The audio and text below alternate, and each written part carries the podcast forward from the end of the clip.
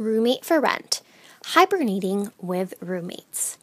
It's winter, it's freezing, school's canceled, and working from home is the most logical option, if feasible.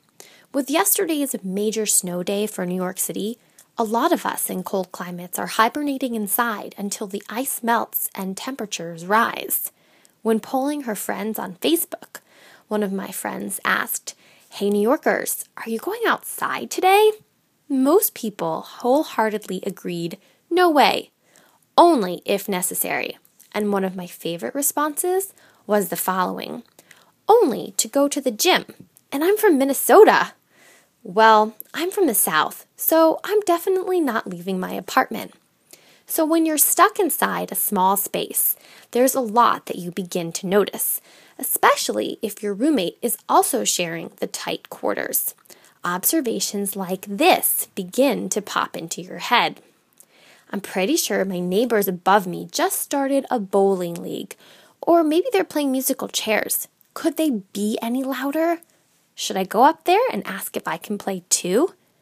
My roommate only knows how to cook eggs. Maybe I should try to teach her how to use the oven? Should I follow my roommate's lead and exercise in the living room instead of watching her work out as I eat dinner? Nah, that takes too much effort. I smell really great chicken parm coming from the apartment next door. Note to self try to score an invitation for dinner sometime and catch their name while I'm at it.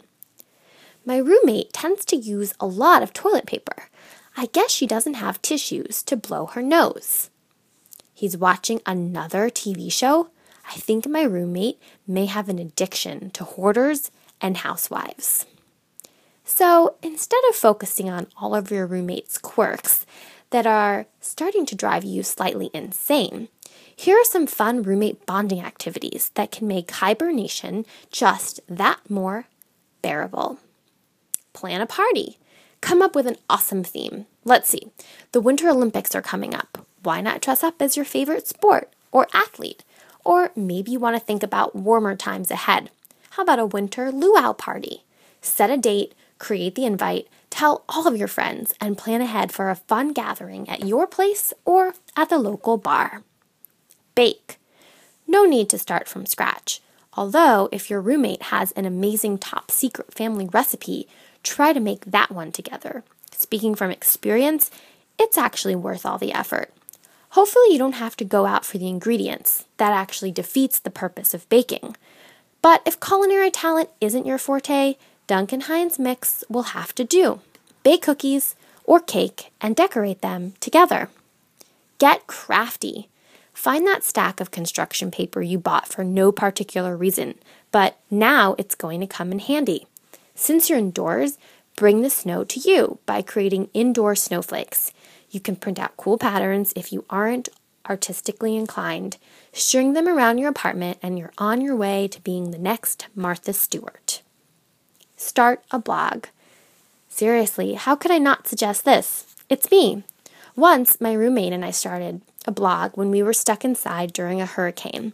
We kept it up for a few months, chronicling our adventures in New York City. But then we forgot about it, mostly because I had this blog to maintain.